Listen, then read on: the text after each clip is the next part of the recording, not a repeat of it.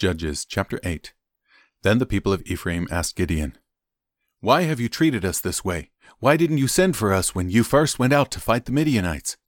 And they argued heatedly with Gideon. But Gideon replied, What have I accomplished compared to you? Aren't even the leftover grapes of Ephraim's harvest better than the entire crop of my little clan of Abiezer?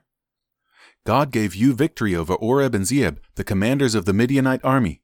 What have I accomplished compared to that? When the men of Ephraim heard Gideon's answer, their anger subsided. Gideon then crossed the Jordan River with his three hundred men, and, though exhausted, they continued to chase the enemy. When they reached Succoth, Gideon asked the leaders of the town, Please give my warriors some food. They are very tired. I am chasing Zebah and Zalmunna, the kings of Midian. But the officials of Succoth replied, Catch Zebah and Zalmunna first, and then we will feed your army. So Gideon said, After the Lord gives me victory over Zebah and Zalmunna, I will return and tear your flesh with the thorns and briers from the wilderness. From there, Gideon went up to Peniel and again asked for food, but he got the same answer. So he said to the people of Peniel, After I return in victory, I will tear down this tower.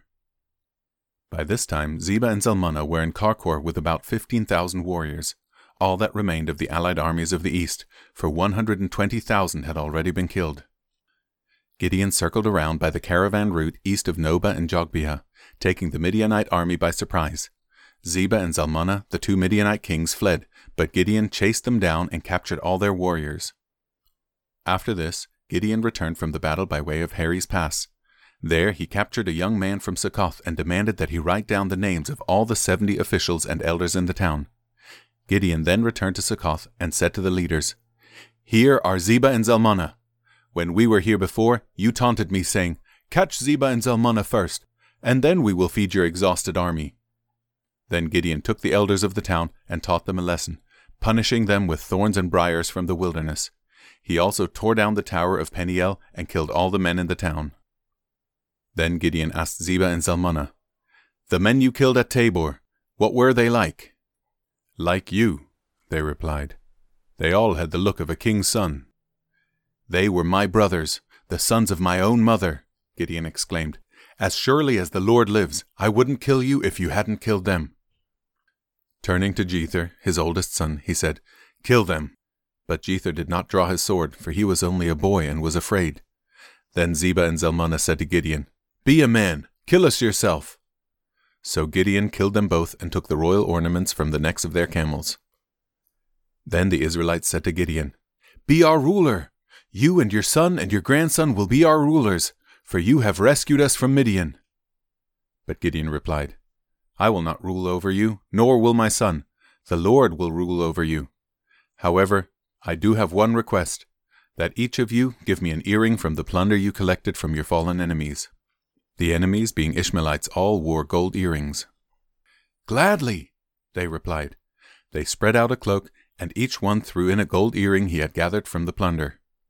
The weight of the gold earrings was forty three pounds, not including the royal ornaments and pendants, the purple clothing worn by the kings of Midian, or the chains around the necks of their camels. Gideon made a sacred ephod from the gold and put it in Ophrah, his hometown.